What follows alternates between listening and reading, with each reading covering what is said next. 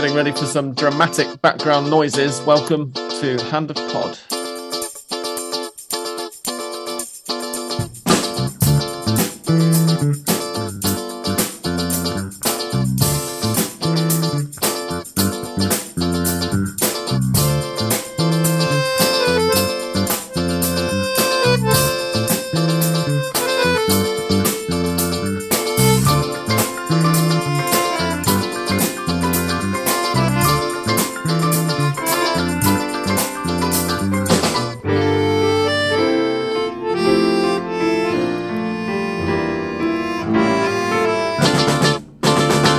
Welcome one and all to episode four hundred seven of Hand of Pod. We are recording still all separate, but um, at least where I am, there's a, a big thunderstorm over my part of town at the moment. So if you hear any crashing and banging, then that will be why. I'm Sam Kelly and I'm joined this week by English Dan. Hello, chaps. If you hear any crashing and banging from my end, it's probably a toddler. Or it could be thunder as well. We'll see. Asante.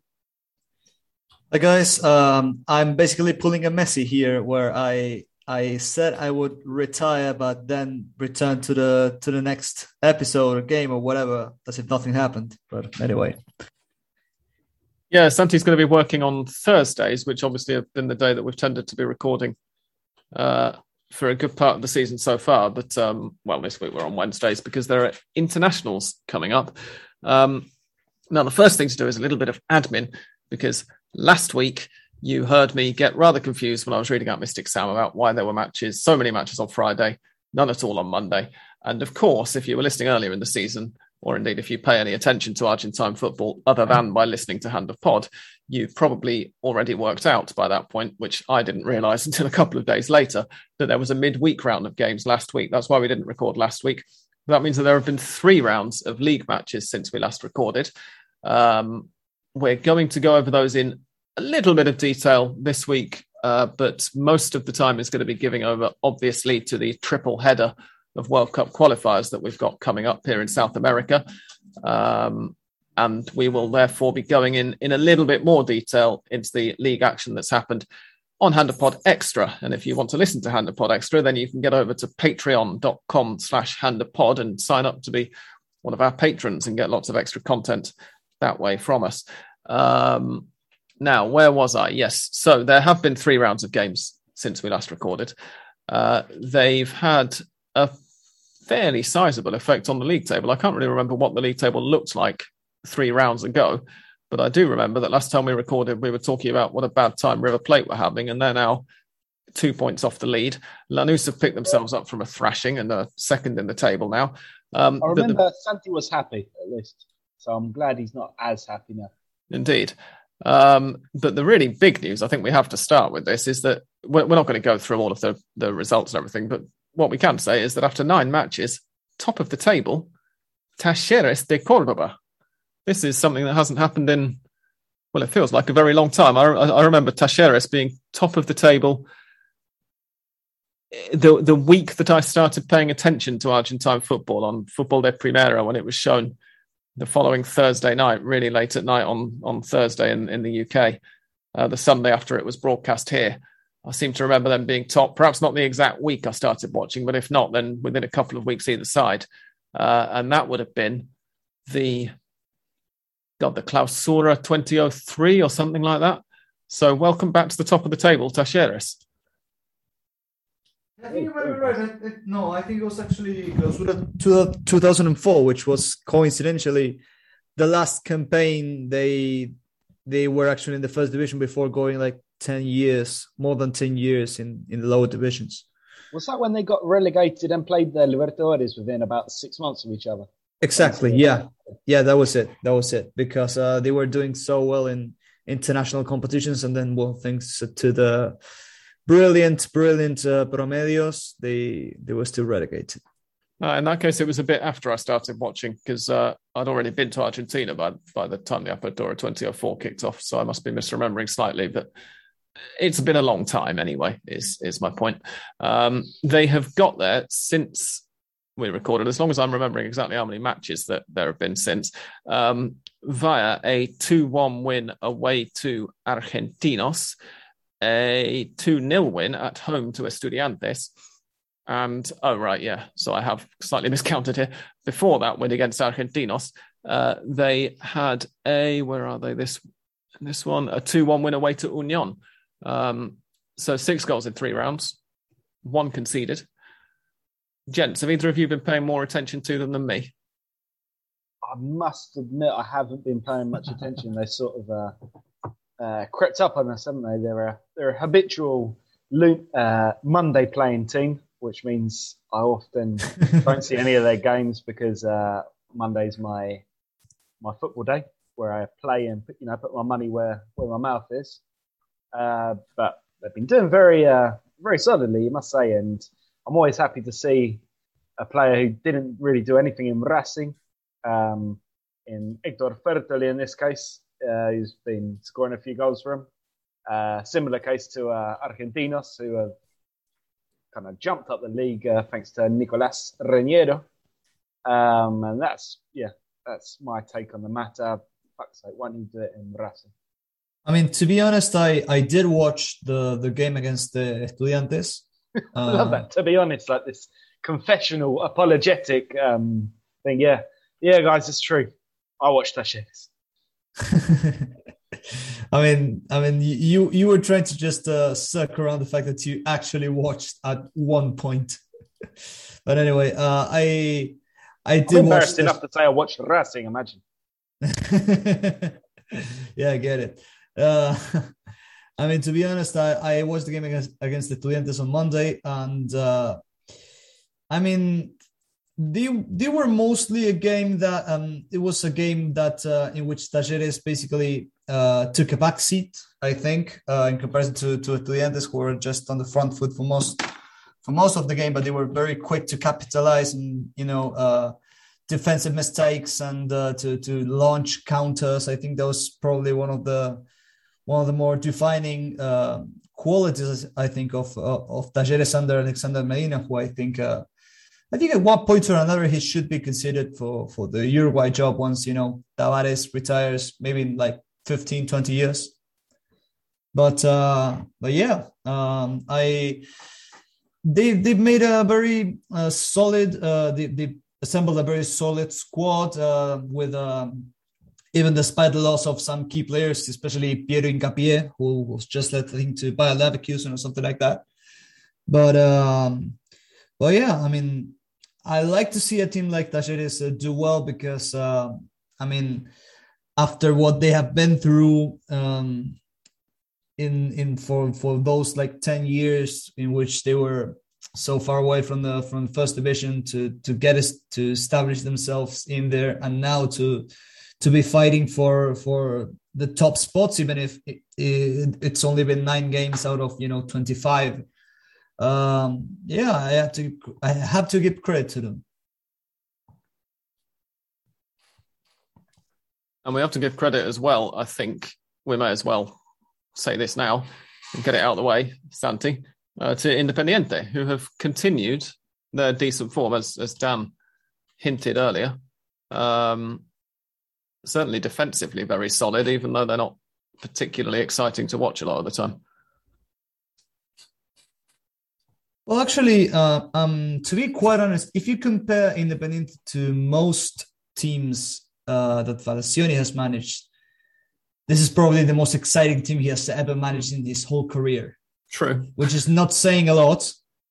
You definitely know that. But um, I, I think know. that's... I have, I have to disagree with that. The Banfield team he had in two thousand nine with James Rodriguez, I mean, and yeah, yeah. Santiago... I know you were just uh, a baby in arms, Santi. Um, no, was, dude, I, I do remember. That, I do remember that Banfield team. The, yeah. uh, James Rodriguez and Santiago Silva, one of the Papelito, Papelito Fernandez. Fernandez. Exactly. Well. Yeah, yeah. yeah. He was he was the Uruguay star in twenty ten. Yeah. Not Cavani, not Suarez. This came out of nowhere. That team as well. As well. Yeah, I mean, there was a time. There was a crazy time in Argentine football as well. Like everyone could be a champion because there was just nineteen games in a in a season, and well, not a season, a, a tournament. But anyway, um, aside from, from what I said, I'm probably the second most exciting team Valassioni has ever managed. Uh, but mostly I think that's out of a circumstance because, I mean, we saw in the in the first semester of twenty twenty-one that Valassioni tried to to go extremely um, conservative, but I think in time he realized that Independiente probably the Independiente's strengths do not lie in a team that can just uh, lock themselves out um, to just uh, park the bus and uh, try to try to hold games to to a standstill, because that's just not one of their strengths. They have just too much firepower, I think, up front. Even if uh, you have some incredibly solid performance at the back, like uh, Insaurralde and especially Sergio Barreto, who has been just amazing. Uh, I think one of the one of the more um, commendable things things that Valassioni has, has done over, over the over the months and over the games is the, um, the squad management, uh, especially considering the fact that um, it's been torn apart, the, the Independiente squad. I mean, not just in terms of injuries and suspensions. For example, uh, for the Colón game, uh, sorry for for the for the. Atlético Tucumán game, which they lost, they were without three of the starting uh, three starting midfielders in uh, Lucas Rodriguez, sorry, Lucas González, Lucas Romero, and uh, Domingo Blanco, who was uh, sent off. But now they he might also lose uh, he might also lose Sebastián Palacios, who's about to be sold to Panathinaikos. There's rumors that uh, Bustos could also be sold to Fenerbahce as well. Um, If you pair that up with uh, Alan Franco and Nico Figado, who had also been sold uh, from the starting lineup, he's just uh, losing players left, right, and center, and he's still managing to find gems in in the youth, uh, within the youth players. Which, to be honest, I think he, they need a little more playing time that actually, Valassioni actually gives to them. But when he does, you have games like uh, Soñoras against Colón. You, you know, you these these guys eventually come forward and um, take games by the by the scruff of the neck. Even even Velasco, who is not exactly the most uh, goal scoring of of uh, attacking midfielders, but he's just extremely creative and uh, skillful as well. You could even say the same about Palacios, who, I mean, he can be very frustrating, but uh, the runs he makes and uh, the the chances he creates uh, will are something I think they would definitely miss. Uh, so. I think in time we were seeing a more creative and uh, and a more uh, yeah a more fun Valassioni team each time, uh, because not because it's some, not because of something that uh, he maybe believes in, but more more like something that um, a situation in which he has such a creative squad with such uh, with these qualities that he's just uh, he needs to play to his strengths. And I think that's why Independiente are in the in the situation they're right now, second or third, basically, uh, with just one point behind the, the the league leaders.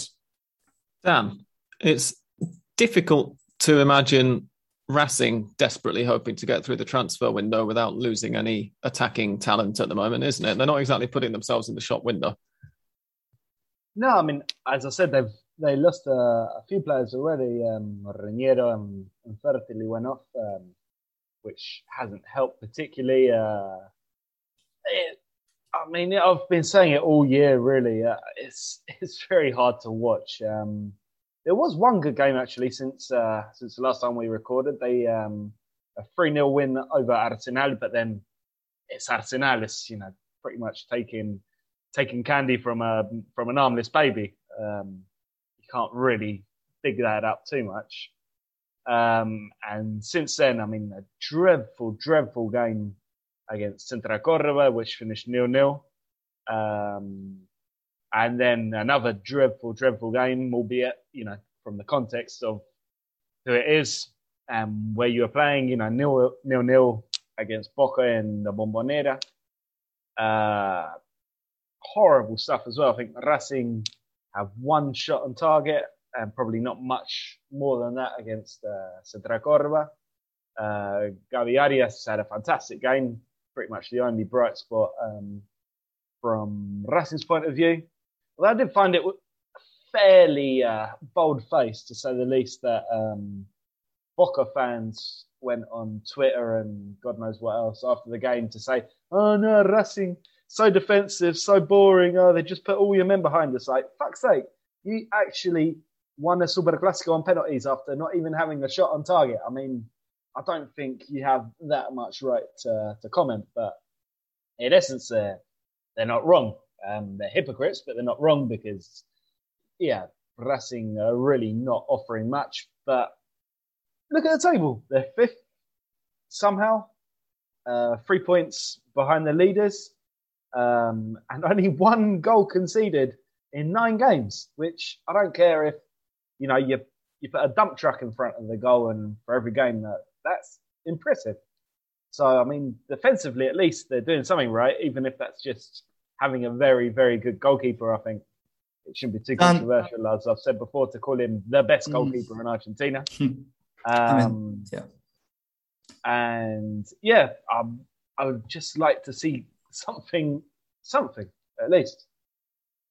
Dan, can I ask you something? You said that um, Gabriel Arias has only conceded one goal all season for, so far. Yeah. Do you remember who scored that goal? It was some Independiente guy, but I can't remember who it was. They all they're all pretty much the same to me. Ah, okay. So so he played for he plays for Independiente. Thank you for, for that information. I think that's, that's enough. Right. Always have that. Dan mentioned uh, well, first of all, Dan mentioned that uh, Arsenal is like taking candy from a baby. So this this might be the only chance I ever get to point this out. But uh, at the moment, we're recording with Arsenal bottom of the Argentine top flight and Arsenal bottom of the English top flight. Um, it has to be the first time in Hand of Pod history that that's happened, and it might very well be the last time, uh, at least in the life of the podcast, that it happens. So I thought I'd better point it out. I mean, considering considering how Arsenal are doing in the Premier League, don't be too surprised to have another week like that. No, well, true, yeah, but they're playing. I think they're playing uh, Norwich this. Well, no, not not this weekend, obviously, but uh, well, whenever the next round of club matches is, aren't, aren't they, sir? They might have a chance there, given that Norwich are level on points and goal difference and only ahead of them on goals scored. Um, we'll have to wait and see. Anyway, uh, Dan also mentioned Boca. That was the other thing that I was trying to um, segue into. Boca, last time we talked, I think we were still talking about how hopeless they were looking and how they were still waiting for their first victory of the season. They have managed their first victory of the season since we last recorded. In fact, they've gone three games unbeaten. Uh, in the last three matches, they've won two and then drawn just that very dull nil-nil, which Dan mentioned against Racing. Uh, they beat Patronato in an almost equally dull match, actually, uh, one nil in the Bombonera a couple of weeks ago in the seventh round of matches, the late goal from uh, Vasquez to win that one. And then they got a three one win over Platense with Norberto Briasco uh, scoring, I believe, his first goal since arriving Uh, at Boca from Huracan. We were slagging him off earlier in the season. I also thought that I'd uh, report that my girlfriend's dad, who is a Boca fan, has started calling him Norberto Fiasco, um, which gives you an idea of how it, it, the kind of esteem in which he's held by Boca Juniors fans. Um, yeah, that's probably brilliant, huh? There's quite, yeah, a, brilliant. There's quite a lot of opportunities there. Norberto Medasco, Norberto Fiasco. I mean, it's a, it's a good insult name in Spanish. Norberto Chiasco. Roberto Chiasco, yeah. Uh, anyway, that pushes Boca up to the heady heights of fourteenth in the table. Um, they're on eleven points, so that's eight behind the leaders, Talleres. Uh, whereabouts are San Lorenzo? They're in sixteenth. And what have they done since we last recorded? I'm pretty much just sort of looking at some of these results for the first time because I they got a win. Some matches I saw and some I didn't. Wins. Since we recorded last, they have lost one nil at home to Argentinos through a very early goal from Nicolás Reniero, which Dan mentioned in passing earlier. Uh, lost two nil away to Estudiantes through a very early goal from Nicolás Pasquini and a very late goal from uh, Matias Pel- is Matias, isn't it? Pellegrino. Um, and they lost the Romeros as well. It's uh, Pellegrini. Pellegrini, sorry, thank you, yes. Uh, and they have beaten Patronato three nil, as Dan just mentioned, and they've lost the Romeros, Dan. What does this mean? They have, yes. Um, they basically realised that uh, they couldn't pay them. They owed uh, both, I can't, I think, yeah, both of the twins were owed um, six months or more salary.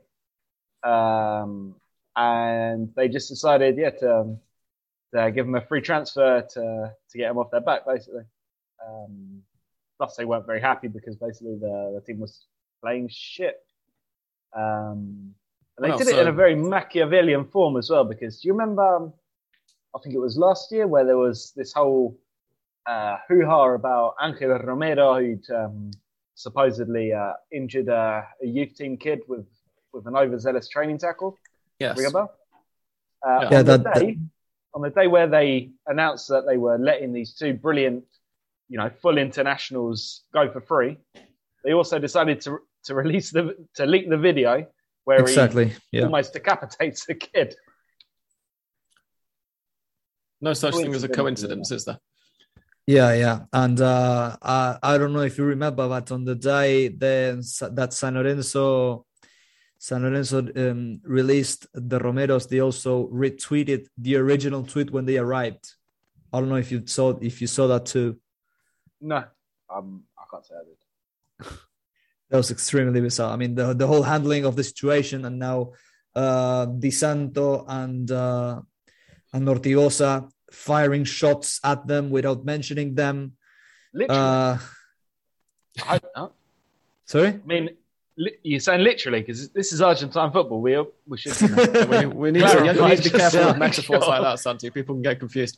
I mean, yeah, I mean they're, they're in Paraguay. In they're in Paraguay, and they and they're in Paraguay now because they are, you know, uh, part of the of the qualifier squad, and uh, mm. San Lorenzo are um, in Argentina. So that would that would have taken some extreme commitment to play for San Lorenzo and then go and fire shots at them. But yeah, it's it's a it's a figure of speech, and they did so in in you know speech form. Okay. So if you're killing in charge of with his son, um, if you're in charge of transfers at a fairly middling team, and you need a talented playmaker, which would also be akin to throwing a hand grenade into the middle of your dressing room harmony, there are two of them available on a free transfer. So fill your boots. So the, you buy both. The, They'll end up at Boca one, one day. They'll definitely end up at Boca. They're tailor-made for Boca. Both of them together. To Racing. Do you know how good they'd be for Racing? I'd I mean, they would be good. Arm, arm. And, and Racing's dressing room is also like quite uh, quite the ticking bomb as well. So, yeah, I mean, they I could they could fit it. It's quite sedate compared to how shit the team is. Like, I thought that was yeah, but um, I mean, you have to take into account the fact that Nacho Piatti plays for Racing.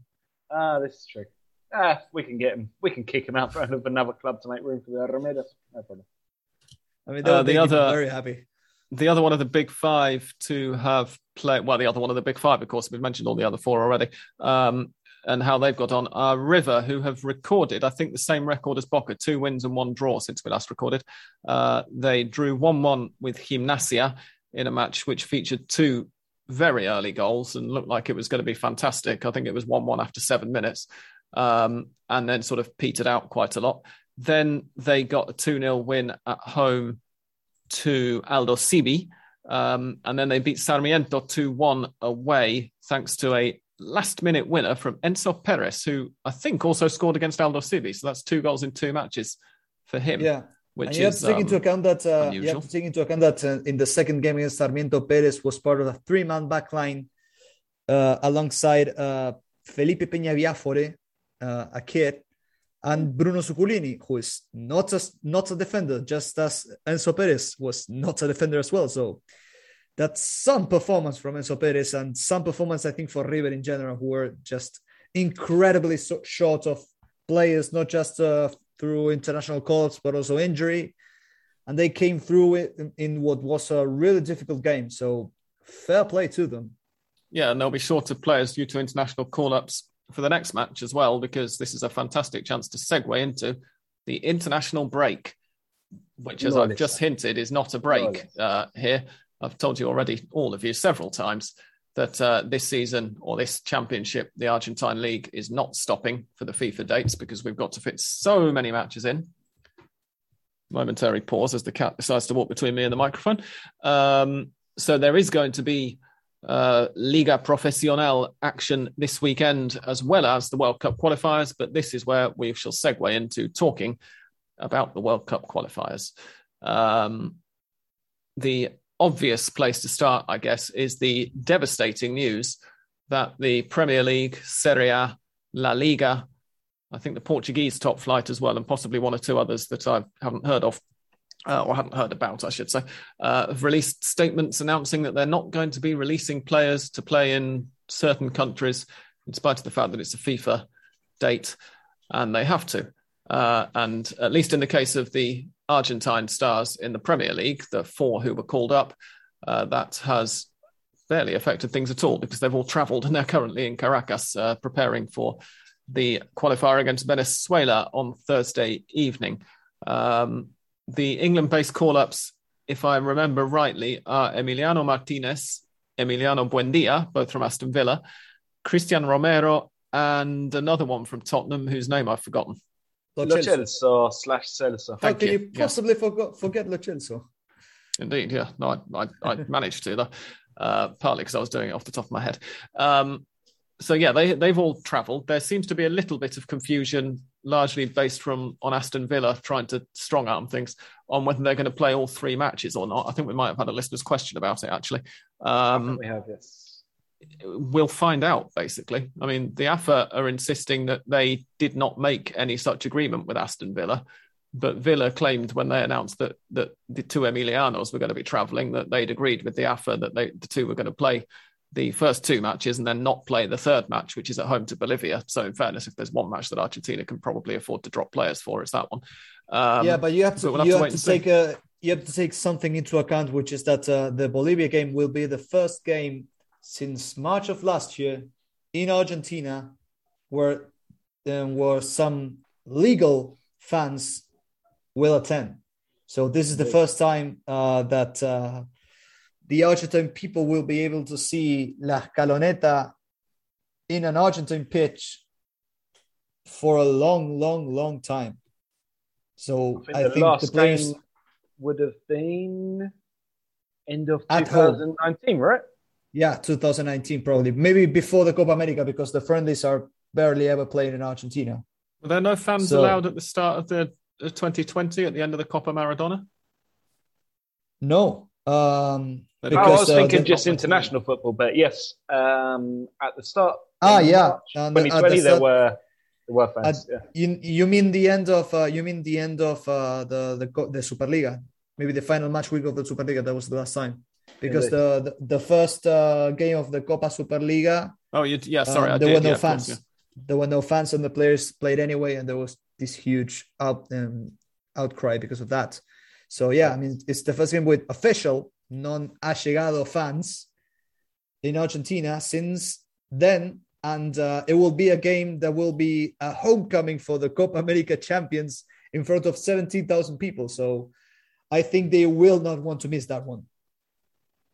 No, I've just no. realised as you two were talking uh, that the Promiedos website, which is what I'm checking the fixtures on, has actually still got them wrong because it's only got this as a double header, not a triple header. Uh, so does anyone, before I go any further and embarrass myself, actually I'm going to start, I'm going to load it up myself on my phone so I can see, that the matches in order are away to Venezuela, and then there's another away one they've to, dropped in the middle, isn't there? Away Brazil to Brazil. Away. On Sunday. Yeah, of course, away to Brazil. How on Sunday earth was afternoon. I forgetting that? And then at home to Bolivia.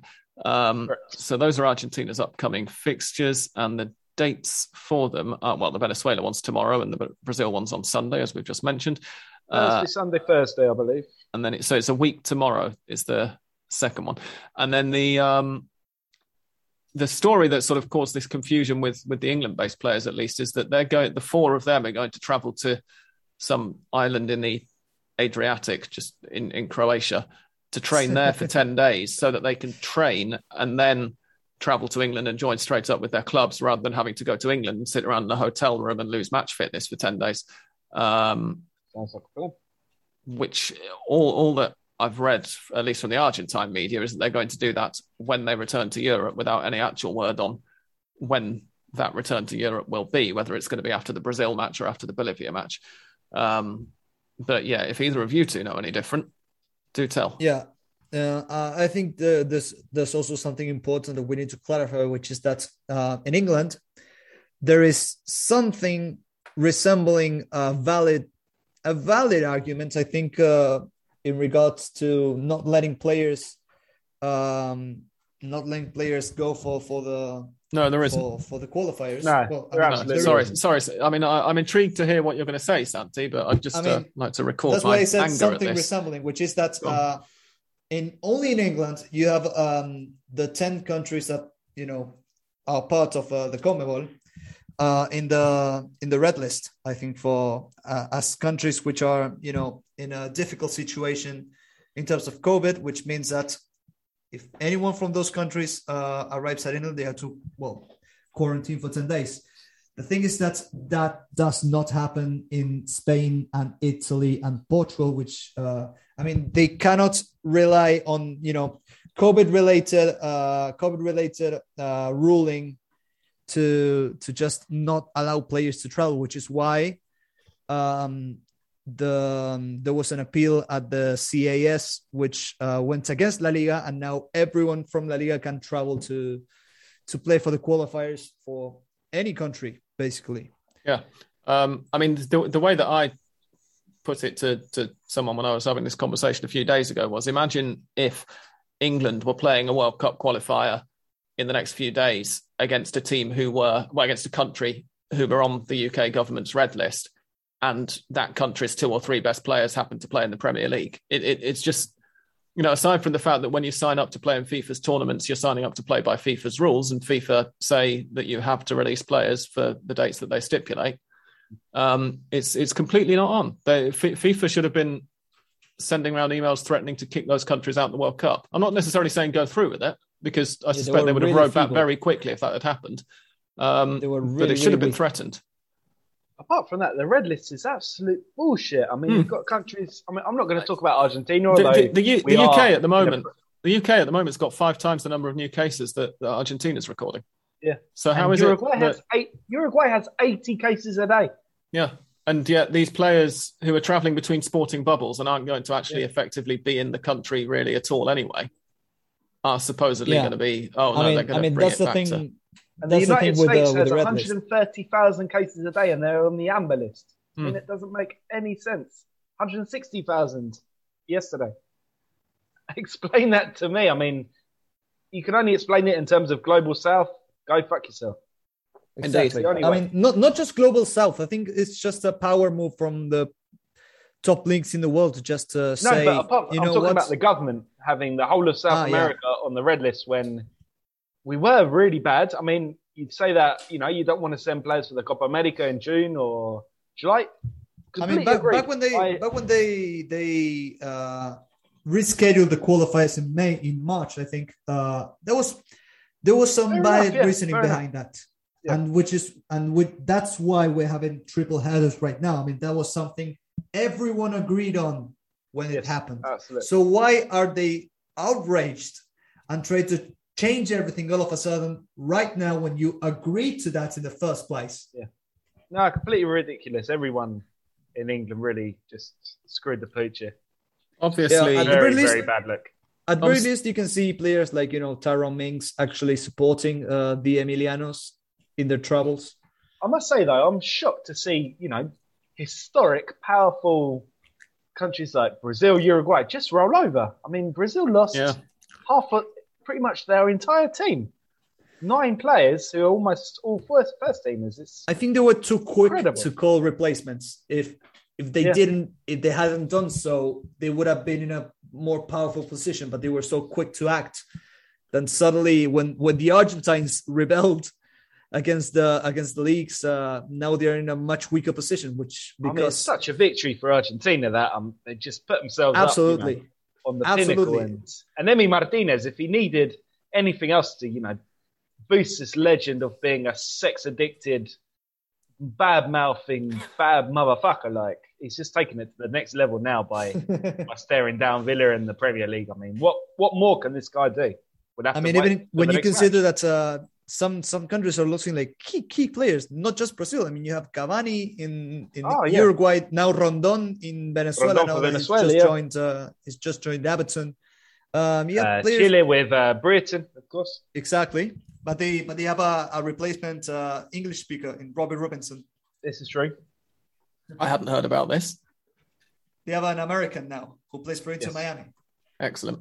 Um Yeah, no, as as, as you both said, I, I was going to point out, in fact, that it, it sort of, so, to an extent, it, it distorts the uh, what what these matches might very well end up looking like, because Argentina, as you say, are going to be far stronger than than the other sides. And there's, I've seen a little bit of laughing as well from Argentine fans, obviously, especially at Brazil's expense, that Brazil's players don't care enough for their shirt to kick up a fuss, whereas Argentina's are desperate to play for Argentina, whatever the cost. Um, but just, I mean, can you imagine being Aston Villa or whoever's in charge of telling Aston Villa's players, at least, that they aren't going to be allowed to be called up, and telling Emiliano Buendia, after the few years he's had, that, yeah, okay, you've just earned your first call-up to, to, to the Argentine national team. You you could be training alongside, you know, stars like Lionel Messi and Angel Di Maria. Well, maybe not quite so good, but anyway. Um, you know, but no, actually, you're staying here with us. Nah, you, you just imagine trying to do that, and imagine his reaction right after signing for them. Just, I mean, ridiculous. Anyway, I mean, I think uh, the the people I also have to give credit to, which is not something I tend to do, is uh, Gary Medel and Arturo Vidal, who were the first ones to actually announce that they would travel anyway, despite what the, the leagues, in their case, the Serie A, said. I mean, I think so, that's just that's just a case of those two being so conflicting that it's, you know, so so such conflictive personalities that it's a bit like the stop clock being right once or twice a day, isn't it? Like at, at some point, at some point, they're going to be on the right side of an argument. They've been doing it for twenty years now. Just long, one long continuous argument, yeah. Mm. And this time it happens to happen to line up. Anyway, I think, given that the time that we've got left on this call, that it's time to take a half-time break.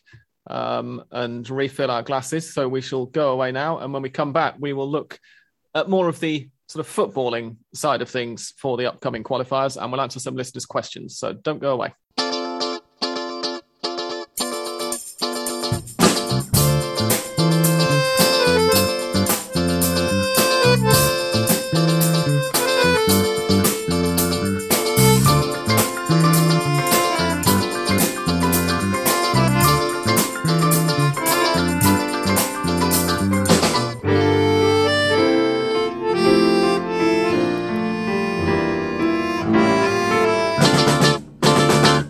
Welcome back. So then, as I said, we're going to do a proper football-y preview rather than just a geopolitical rant now.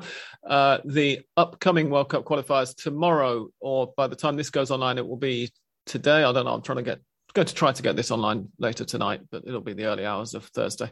Um, uh, Bolivia v Colombia, Ecuador v Paraguay, Venezuela versus South American champions Argentina, Chile versus Brazil, and Peru versus Uruguay. Then on Sunday, we've got Brazil versus South American champions Argentina, Ecuador v Chile, Paraguay v Colombia, Uruguay v Bolivia, Peru v Venezuela. And then, as Dan has already told us, a week on Thursday, uh, we've got Uruguay v Ecuador, Paraguay v Venezuela, Colombia versus Chile, South American champions Argentina versus Bolivia, and Brazil versus Peru to close things out. Um, Other than Argentina, gents, are any of the other countries sort of relatively unaffected or relatively positively affected by all the fallout from these shenanigans we've just been talking about? Are there any others who've got a decent number of their key members of the squad still present? I mean, it comes down basically to who has more players in England. Um, and I, we mentioned just before the break that Uruguay will be without Cavani, which is obviously a big blow for them, and they're also without Luis Suarez, who is out through injury. Uh, Venezuela, as we mentioned, are, are going to be without Rondon because he moved to Everton just in time to come under this ridiculous uh, Premier League rule. Uh, apart from that, I mean, Ecuador... Ecuador, yeah. Might be without Moisés Caicedo? No, um, Caicedo has just moved on loan uh, to Belgium, I think, so he oh, might no. be able to join. That'll be that'll be an interesting one to watch. I must say I haven't racked over the um, all of the respective squad lists um, in these days, but yeah, I can imagine. Colum, I don't know, James Rodriguez is is he there? No, he's not being called up. Ah, but then that, I mean, uh, with with everything, if, uh, with, other, with all the all the stuff he's been saying on his uh, live streams, I think he might not ever be called to to Colombia again. I yeah. think. What's he been um, saying on his live stream, Santi? No, it's been, you know, uh, being really apathetic towards um, uh, his uh, towards Everton and uh, just uh, firing at uh, Reinaldo Rueda once again.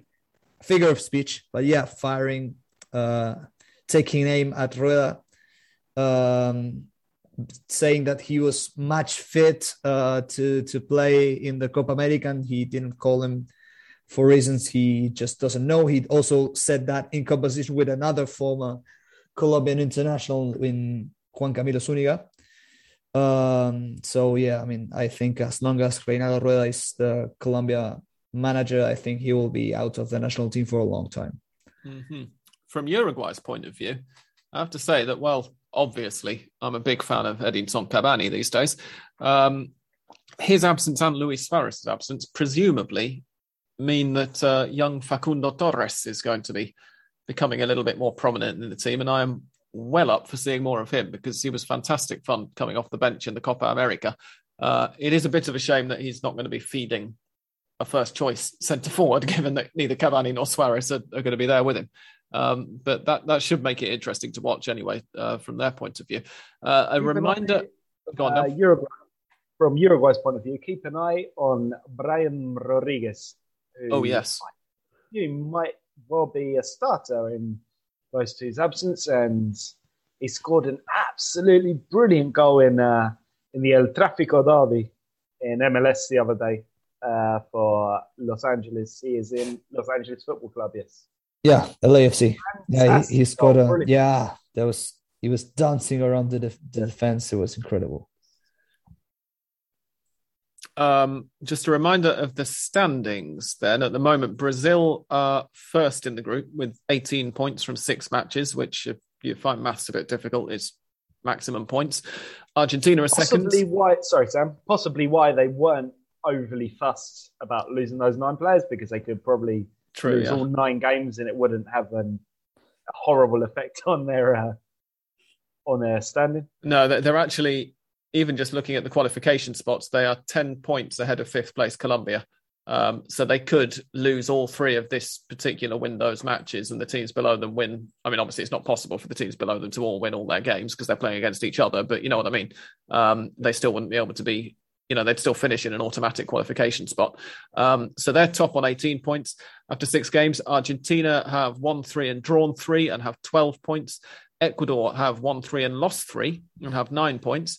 Uruguay and Colombia both won two, drawn two, lost two, but they're on eight points each. Uruguay in fourth, Colombia in fifth in goal difference. Uh, Paraguay have seven points, Chile six, Bolivia five, Venezuela and Copa America semi-finalists Peru four points each. Peru bottom of the standings on goal difference. Uh, other than Argentina, of course, who we're going to be paying attention to, you would really expect Peru to be scrambling for all they've got to, to try and improve on this start that they've made. But, you know, even then, looking at it and saying they're, they're on four points, that's still only four points behind an automatic qualification spot. Yeah, it's going to be very, uh, very tight, I think, uh, for the third and fourth Uh, qualification spot. You'd think that Argentina and Brazil should have their places sewn up um, in first and second, but below them, definitely, I think, uh, aside from possibly just just Bolivia, I think all of the all of the uh, the other nine nations have a decent um, a decent chance of uh, making the World Cup. It's going to be very, very interesting to watch. Especially if you, you give Venezuela a decent chance, Dan? It could be historic. It would be very historic, but I mean, they did their best in the Copa America, considering they lost their entire squad. Uh, yeah. And there's some decent players there. Um, I wouldn't. Yeah, Dan, Dan, you have to. You also have to take into account the fact that Venezuela have a, a new manager because uh, Giuseppe Seiro, the. On Thursday. Yeah, uh, because uh, his name. Uh, Diego Gonzalez, to just pick the most generic name I can. yeah, I think I think it mu- must be something like Diego Gonzalez. That's because uh, um, Giuseppe Seiro was not being paid his uh, wages for months, so that's why he resigned. Leonardo Gonzalez. There you go. Oh, there you go. You got the surname right. Yeah. fifty-fifty guess, to... really, almost, isn't it? Um, but yeah, I mean, it's it's. it, it should be an interesting round of games. I, I should say that Peru, although they've only played, we're six matches in and they're bottom, they have already played Brazil and Argentina um, in those six matches. So it's not been the easiest, the, the kindest fixture list. And also Ecuador, of course, who are, you know, third behind those two. Um, they've they've played them already. Um, from Argentina, Dan, I saw a tweet from you just uh, as I was tweeting out that we were about to record earlier, and uh, with a projected starting eleven, and it didn't include uh, Romero in centre-back. What's going on there? No, I think he, um, suspended. Just check. I think he's not completely fit because he hasn't played for Tottenham yet, right? Uh-huh. He's also suspended for uh, accumulation of yellow cards. I suspended, yes. Oh, that yes, makes yes. sense. Um, but just just uh, expand on this idea, because I think uh, Venezuela is going to be an interesting match. Of course, it's not the easiest of places to travel to. In Venezuela, I think in the last qualification campaign, I think um, they either beat Argentina or they got a very good, a very decent result. Um, so we shouldn't take that game for granted at all. But just looking forward to Uh, the Brazil game on Sunday, which I think is going to be a cracker. Um, just to take, you know, to throw something out there. Nicolás Otamendi marking Hulk in a Argentina-Brazil World Cup qualifier in two thousand twenty-one. Did any of us imagine in our most harrowing nightmares that something like this could happen? Uh, this is fantastic. I mean, I, I think there are worse. I mean... I mean, there. I think there are Brazilian forwards who would have. Uh, I mean, Nicolás Otamendi would have a worse time against, especially I think uh, when Brazil play with a withdrawn forward. The, that generally means that Otamendi has an easier job, which I think was proven in the Copa America final. But also, uh, imagine if they play Gabigol up front instead of Hulk. I think That'll it's going to be both of them, to be honest. Stuff of absolute um, bloody nightmares. It's going to be Hulk playing this kind of withdrawn, false nine-ish, uh, holding forward, and then he'll have uh, Gabigol and Neymar either side of him. It's between him and Mateus Cunha. Who was well, may- maybe. Well, yeah, I was I was just about to say Gabriel Jesus, but he's not there, is he? No, I would be wary of Hulk because we saw against uh, against River, he was fantastic, especially in the second leg. God, he really ran a. Ran him in circles. Um, yeah, actually, actually, one one thing that uh, I mean, I know Hulk wasn't called for the for the qualifiers before, you know, the whole Premier League thing happened, but still, he would have warranted something similar to a call. He was on the long list, apparently. He was on the long list to make it, um, and obviously, he didn't quite make it because there are a lot of very good Brazilians ahead of him. But since most of them play in the Premier League, he has a chance. It's going to be a going to be an interesting one. I mean, if Um, I'd be interested to know what, what you guys think now. I mean, could we dare to say that, given what happened at the Copa America and given what's happened with the squad selections, like Argentina would even be favourites for this game, or is that just too um, too much tempting fate? I mean, you wouldn't be wrong. We are favourites because of what happened, because of uh, the the whole uh, Brazil getting the squad decimated by uh, Boris Johnson stuff. But um, but yeah, I mean, a full-strength Argentina, especially considering the fact that for the Brazil game, you will have Paredes and Romero back, uh, um, provided we don't have any more suspended players for that game. I think that would definitely make Argentina contenders for that game. Yeah, I, I tend to agree. Also, I, I kind of tried to make this point on our WhatsApp group a, a month or so ago, and uh, I think I got misunderstood slightly. I don't mean that the Argentines uh, among us just won't care what the result is at all. But in a way, for Argentina, it feels a little bit like a free hit, given that the really meaningful Argentina-Brazil match of certainly the year and, you know, maybe possibly the decade if they don't meet in another final again, um, has been won by Argentina already. And so this one coming so soon afterwards, it feels like, hey, Argentina might just go into it with that little bit of a psychological advantage. But also if they don't win, well, at least they won the final, you know, at least they won the more meaningful one. No, absolutely. And and if they get good results against uh, against Venezuela and against Bolivia, which they probably should, um, you'd excuse uh, a not so good result against Brazil. But I mean, a chance to beat Brazil twice in a row in two months in Brazil. I mean, that's that's got to be tempting.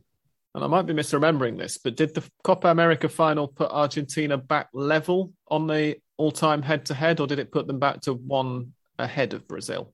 I think it no. drew them level, didn't it? But it's certainly a very, very close head-to-head. Uh, whichever way you look at it, it, it, there's there's either one match in it or they're both dead level at the moment. Um, which, considering the, you know, considering the footballing history of the two countries, you you think, well, that sounds about right. But then when you look at the demographics, the, the population um, advantage that Brazil have, it's it's quite something. Um, there are, of course, two other games taking place, but are we just? Uh, you've already mentioned, Dan, that, that Venezuela can be a tricky place to go, especially the conditions, the humidity, um, and the fact that they do have a, a much better, I think I'm right in saying this, a much better home record than away record. I'm just trying to have a quick look at their results so far. They've beaten Chile at home. They drew with Uruguay at home. They only lost one nil away to Brazil. That was back in November twenty twenty. Um, they lost one nil at home to Paraguay in the second round of matches and got thrashed by Colombia three nil away um, in the opening round. So since that Paraguay game, they've got a couple of, of pretty decent results in Caracas. Um, the Bolivia match is, as I kind of said earlier, if there's one match that Argentina could afford to send their Premier League stars back home early for, then it's going to be at home to Bolivia, isn't it? W- would you be happy with Franco Armani in goal ahead of Emiliano Martinez against the might of the Bolivian attack? Oh, brother. Uh... I'd rather see Morso get a chance, but... Yeah. yeah. Some of it, obviously, is also going to come down to whether Marcelo Martins is back in the Bolivia team or not, isn't it? I have to admit that I am not uh, that clued into what's going on with Bolivia at the moment. Um, I can Let find me check out. quickly. I think he is. I mean, he always is, so... In which case, you probably ideally want Martinez between the he sticks. Is. Yes. He is in the squad because that mean, makes Bolivia also, a much more. You also have to side. take into account. You also have to take into account that uh, not long ago Armani got beat to a header by El Pula Rodriguez, which was you know pretty shocking, to be honest. It was really poorly positioned. Indeed, yeah. I'm. Um, I, I should clarify that I'm assuming that Scaloni still has Armani as his second choice, rather than suggesting that Armani would be my second choice if I were managing the Argentine national team myself, uh, for the avoidance of any doubt. Um, shall we move on to listeners' questions, gents? Yeah, why not? Okay, then. First up, we have... I think we have one... Did we have one a couple of days ago? No.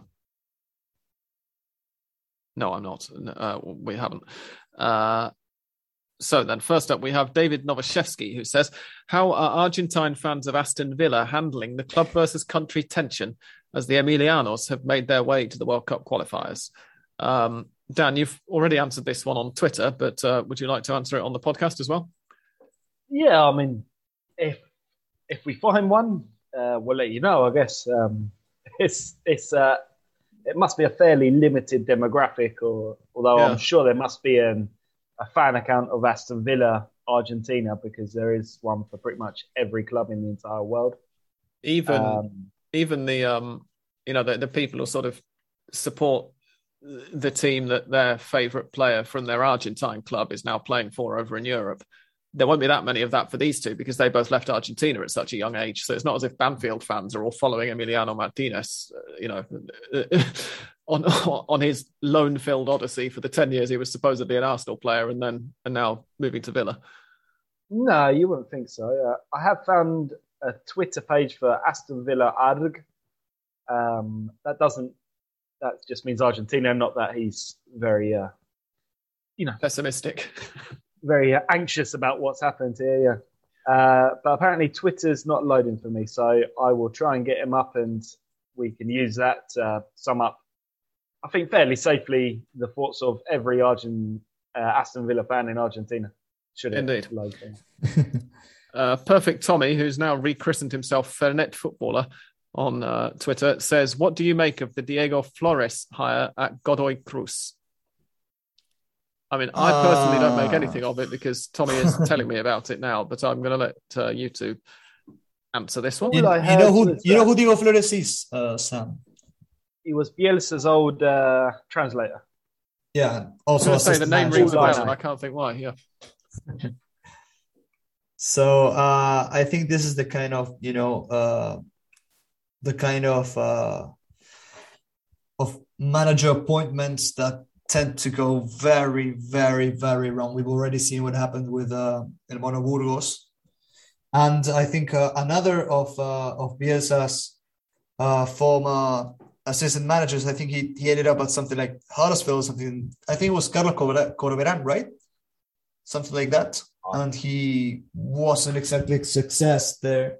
So, I I mean, if I if we were led by, you know, first managerial jobs in former assistant managers of uh, very successful and storied managers as well, I think it may end pretty badly, but not in relegation because that's because that cannot happen. That literally cannot happen. But uh, yeah, pretty badly, I think. Uh, Soccer Football Forum says after Scaloni's comments today, are the four England-based players going to stay for all three games, or do you think they'll bow to pressure from their clubs and return after two matches? Maybe they'll suddenly pick up an injury. Um, I have to admit, I've not heard what Scaloni has said today, but I would basically refer you to what we said a few minutes ago. We're going to have to wait and find out um, because at the moment it doesn't seem very clear. The A F A are saying one thing. I don't know whether Spurs have said anything, but Villa certainly are saying something that's not what the A F A are saying. Uh, and whichever happens, it seems certain that uh, these guys are going to be quarantining in inverted commas in, in Croatia prior to flying back to, to England. Um, but I think Scaloni said right? today that if they're here, they're gonna they can they can play all three games. So that it's not like they're gonna, you know, invent any funny business. Like yeah, the, the A F A are going to be ushering them out the door. No, certainly not.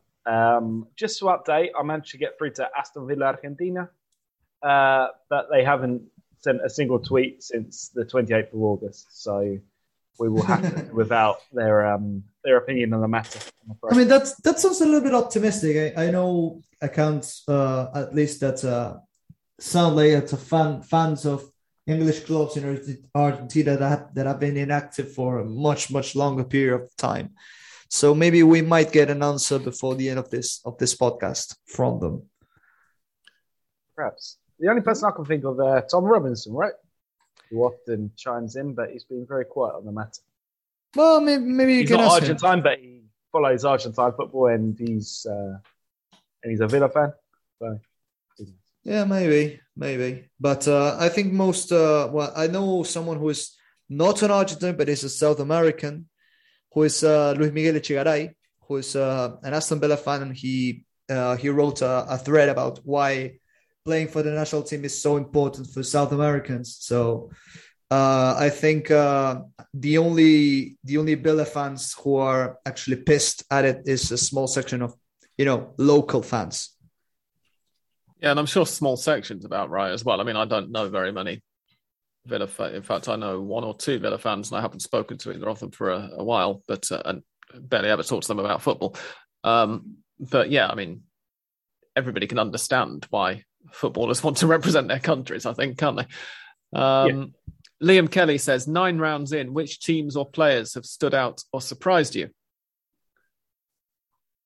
Uh, we mentioned Talleres earlier. Um... For players, you've got to give a big round of applause to Pepe Sands, who continues to just score goals. At, yeah, two, two more in Lanús's most recent match. A two, three two win over Aldosivi.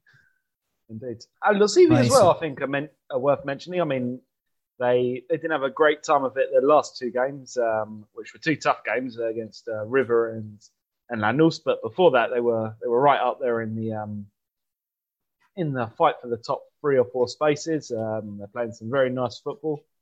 Uh, it seems like Gago's master plan's kind of coming together a little bit, um, and that's been fueled by the goals of Martín Cauderucho, who's kind of come back from the dead as a as a top Primera scorer. So yeah, I'll, I'll give a, a mention to Aldosivi as well, despite they're you know having a couple of defeats to puncture their, their recent run of good form. They've got Huracan away and then Godoy Cruz at home in their next two matches, so that could be a decent chance for them to get back on the horse. Yeah, they're not going to have a better chance than that.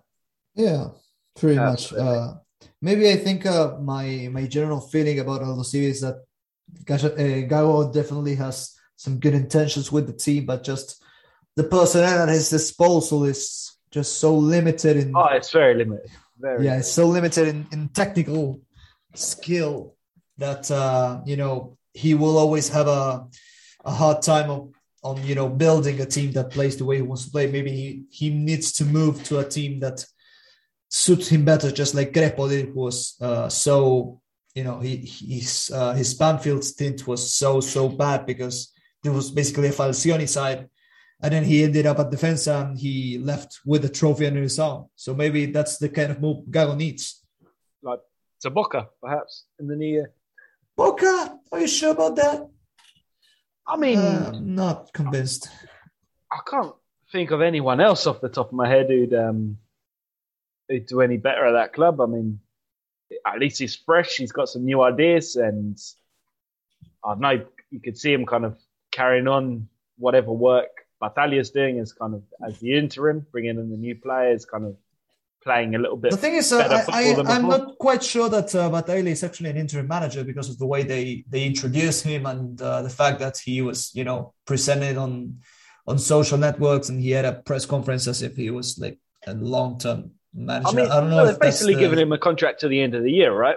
So it's kind of yeah, half but that's interim. I mean, semi. If he was if he was an interim, he would have just managed for the next three to four games before they, they actually negotiate on someone. I think they the intention is to finish the championship with Battaglia as manager. Yeah, I think they want to yeah. see how he does, doesn't they? Because I mean, we're only nine games in now, and it's going to be a twenty-five game season. So exactly, he's got another sixteen. Yeah, they're matches. Going to sit with him to the end of the year and then and then reassess. So yeah, exactly, and then he's certainly going to have had enough games to. Yeah. To give them so an idea. I will also, I would also, I mean, I will also put an, uh, a possibility on the table, which might sound very crazy considering his ties and stuff, but keep in mind, Gallardo has contract until December. He will probably leave no matter what. What if Gago replaced Gallardo at River? How does that sound? Is that too crazy? Your fancy, yeah. Um, I, I, yeah, it would be surprising, wouldn't it? Yeah, I mean, it would be. It definitely would be. But I think, uh, I mean, what's what's the other choice? You know, Heinze. Heinze, Crespo. Well, Crespo is still at Sao Paulo. There are, there are a few people, I think, with... Uh, I think Boca have got a more difficult choice than, than River at the moment. Should Gallardo leave? And should uh, and should Battaglia leave as well? Indeed. Although I think we've completely uh, deviated from, from the original question here. Ah, oh, there's a second part of the question as well. Yes, there is a second part of the question, which I've been waiting to read out. Yeah, Liam's uh, which second has gone question. Completely is... on a tangent talking about this manager. Yeah, so apologies for not actually answering your question, Liam, but uh, time is... We did at the start, and then we just... Down, so... Gave him a bit of extra. Uh, Liam's second question is, will we see fans back in the league soon, given the Monumental will be at thirty percent for the Bolivia match? Maybe in time for the Super Classico? We've had, full, uh, we've had uh, it obviously means in England, uh, full stadiums for a month. It's been great going to games again. Um, yeah, still basically. Watch this space at the moment. I, I think they're planning to try to get them back in before the end of the year, aren't they? It's going to be more... more uh... sooner than that, I believe. Uh, this is basically a pilot scheme to see uh, how, I guess, all of the, um, the different protocols and and security measures uh, get on. And I've heard end of September, start of October, there's definitely going to be fans, some fans in some stadiums. Okay. So you can hold me to that if I'm if I've proved wrong. Oh, sorry, crap. Uh, the authorities do seem desperate to open up as, as much as possible without considering too carefully whether it's a good idea or not. But um, yeah, we shall see. Uh, and Bob Roberts says, here in the U S, most teams can cover can cover player payroll through very lucrative T V contracts. How much do the top division Argentine teams see in television money? Not right. very much. I mean, if um, you ask uh, Cristian Malaspina, who tweeted about that, uh, I think by the time uh, River were sent home in the Libertadores, very, very little. And that's why there's... Yeah, and what, uh, they, what they do receive is... What they do receive is in Argentine pesos, isn't it? Or it, at least it's always reported in Argentine pesos, which makes it even harder yeah. to work out what it actually is on an international, you know, level, comparing it with other teams in the rest of the continent, for instance. Yeah, to explain, you know, to expand on that a little bit, because Bob might not be uh, entirely uh, aware of the situation. Um, Argentina, you know, for many, many years has has been running on very high inflation and. Uh, And constant devaluation of the currency. So, you know, these things do generally get indexed when they're when you're talking about contracts, but but not always. So if you, for example, signed a contract in two thousand seventeen, which guaranteed uh, every club, it's not the case because it's kind of scaled. I think Boca and River get a bit more than there are about five or six clubs like Independiente, Vélez, Racing, San Lorenzo, which get a little bit more as well, and and so on, so on. Uh, but just say if, you know, the average was one hundred million pesos in in two thousand seventeen. Uh, since that date, you've probably had three hundred percent inflation, uh, five hundred percent devaluation, just to pull a number completely off the top of my head. Uh, and probably that number isn't reflected in... in the amount of T V money you're getting because uh, it just hasn't kept up. Uh, so what you probably see is a team, you know, which in the last four years have seen their T V income in real terms, if not nominal terms, go down sharply. And that explains a lot of the problems that uh, that Argentine clubs, every Argentine club is having right now, because Argentina is in an acute economic crisis uh, related to these two issues, the devaluation and inflation. Uh, on top of that, the pandemic, which has been hideous, like in most countries, but given Argentina's existing problems, I think it's hit very hard here as well. And, and that means uh, basically T V money, whatever is coming in, just isn't enough. Um, and that's why it's it's been really a very, very tough, not even two years, three or four years, I think, um, Uh, for Argentine clubs ever since the peso really started falling off a cliff in two thousand eighteen. From there, it's uh, it's been very rough waters. Uh, Bob sent his question in just a few minutes ago, um, and uh, I had a quick Google because one of you two was was answering one of Liam's questions, and even just finding more or less up-to-date information with actual numbers on the screen about how much the clubs are getting is quite difficult, and it needs to be more or less up to date, you know, in the last few months or so to really mean anything because of the inflation that Dan's just mentioned. You know, if you see something from even January this year saying, oh, this club received X amount of pesos um, for television rights in a recent payment, that amount is now completely meaningless because since January this year, you know, we've had like twenty-eight percent inflation or something already. Uh, and the clubs are all operating in a obviously a different, you know, they've got the competition from international sides as well uh, for players' contracts and and all the rest of it. Um, so, yeah, it's it's a very tricky one, but essentially really not very much, Bob. Um, and it's one reason that uh, I think that the A F A want to try to sell the top flight and, and to turn it into a meaningful thing so they can start selling it abroad, because in the Argentine market, there just there isn't a hell of a lot of money to go round. And it's another reason, in my opinion, that the A F A needs to work to get the size of the top flight down to so it's got fewer clubs in it, and then to work towards w- whether it's, you know, a, a European style league, which we've been calling for on this podcast for the last decade and a bit, um, or whether it's just a few seasons of the same format, whatever that format might be, without fannying around and changing the structure all the time, because that's what will make for a more watchable competition in the medium to long term and what will make it easier to sell. Uh, and I suspect what will make certain teams a bit more likely to perhaps take it seriously. Um, if the A F A aren't taking the competition seriously, then why would the clubs? That's another tangent we've gone off on, but hopefully. I think, but I think it was more relevant to the. It was a bit more relevant to the question. Indeed. Um, I will now put a little bit of theme music on, and we will go for Mystic Sam's predictions for the league weekend to come, and then we'll have a couple of very quick predictions um, for the World Cup qualifiers as well.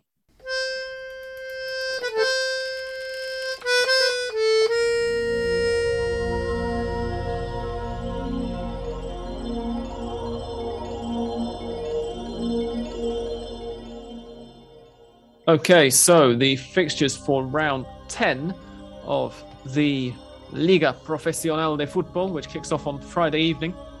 Defensa y Justicia versus Central Córdoba. I think it's going to be a Defensa y Justicia win. I think Aldosivi will get an away win over Huracan. On Saturday, I'm going for Atlético Tucumán to beat Arsenal, Lanús to beat Sarmiento. Uh, Colón versus Newell's, I think, is going to be a Colón win. Platense versus San Lorenzo, I'll go for a draw. And I think that Boca will get a narrow win over Rosario Central in Rosario. On Sunday, Godoy Cruz host Gimnasia, and I think that one's going to be a Gimnasia victory. Um, do I? Oh, they're much closer in the table than I thought, actually. I'll, I'll stick with what I've already said. Uh, it probably won't be, but anyway. Patronato are at home to Talleres, league leaders Talleres, and I think that Talleres will win. I've just realised, by the way, that we didn't actually mention where Lanús are in the table earlier. They are second. We mentioned they were doing well, but they are second and they're level on points with Talleres, so only second on goal difference. Anyway, I think that Talleres will get an away win over Patronato. Uh, I think that Racing will beat Banfield. And I think that River will beat Independiente. Both Racing and River are the home sides in those two matches. And on Sunday, uh, Monday, sorry, Estudiantes versus Argentinos, I think, will be a draw. And I think that Vélez, who we didn't mention earlier, but who have picked up a little bit in, in their recent matches and look quite good at times, I think that they will get a home win over Union, in spite of the fact that Union are a bit further up the table. Any major disagreements with any of those, gents? It's going to be a tough one for Racing. I mean, they're going to be without, be without Arias, who's been so important, without Mena, the two Chileans. Um, what a great day of football on Sunday, eh? We've got Argentina, Brazil, yeah. River, Independiente, and then that, you know, horrible match in the middle. But, and don't forget you know. England, Andorra to start it all off. Oof, massive. We'll have to look for dodgy streams of that because it's not being televised in Argentina, but still. Oh, yeah. I, I think it, it's on DirecTV. I've che- According Again, to DirecTV's yeah, website, which I looked at earlier, it isn't. But uh, really? I mean, yeah, they, they tend to. They, but tend they, to they can be very bad at actually showing European the guide. So. Mm. Are you really fussed about watching that, Sam? Honestly, no, not massively. I, I think I'd say I'm going to boycott it because of what they did to uh, South America, but I probably just can't be bothered to watch it. I've been watching it for Ildefonso Lima, if he plays, to be honest. He's ah. possibly on the verge of becoming, I think, the second player ever to play international football in four different decades. Um, That's impressive. Indeed. Yeah. Anyway, uh, some quick predictions now, just for the first round of matches, because if we behave well next week, we might manage to record before Brazil versus Argentina. Oh, no, we won't, sorry, won't we? So, no. Anyway, we've only got a couple of minutes. So, gents... Uh, let's predict Argentina's matches. Uh, I'm going to go for Argentina to beat Venezuela, and I'm also going to go for them to beat Brazil, and then I'll go for them to, well, we will probably will record before Bolivia, but just in case we don't, I'll go for them to beat Bolivia. So I'm going for nine points from those three matches. Dan? They are going to draw against Bolivia, beat Brazil, and beat Bolivia. Now, which of the two Bolivias was supposed to be Venezuela there? The first one. Okay, jolly good. Uh, and Santi, what are your predictions? For the qualifiers, um, I think Ecuador have picked up a really decent form. Uh, oh, but just the Argentina I... qualifiers. Santi. Ah, the, the Argentina. We've only got oh, a minute left, we haven't got to, I'd, I'd ask you to do all of them, but we don't have time. We've got a minute well, now. Okay, okay, okay. So I'll, I'll just say I think it's a great, great chance for Argentina to just uh, grab nine out of nine points. Because um, they have a clear advantage above everyone else, which is they have their full squad with them. There we go then. We're feeling bullish about Argentina's chances. On that note, we shall say goodbye. We're now going to record a, a quick extra with a little bit more detail on the league, if we can think of any of it. Um, thank you very much for listening, and goodbye from English Dan. Goodbye. From Santi. See you around. And from me, thank you and goodbye.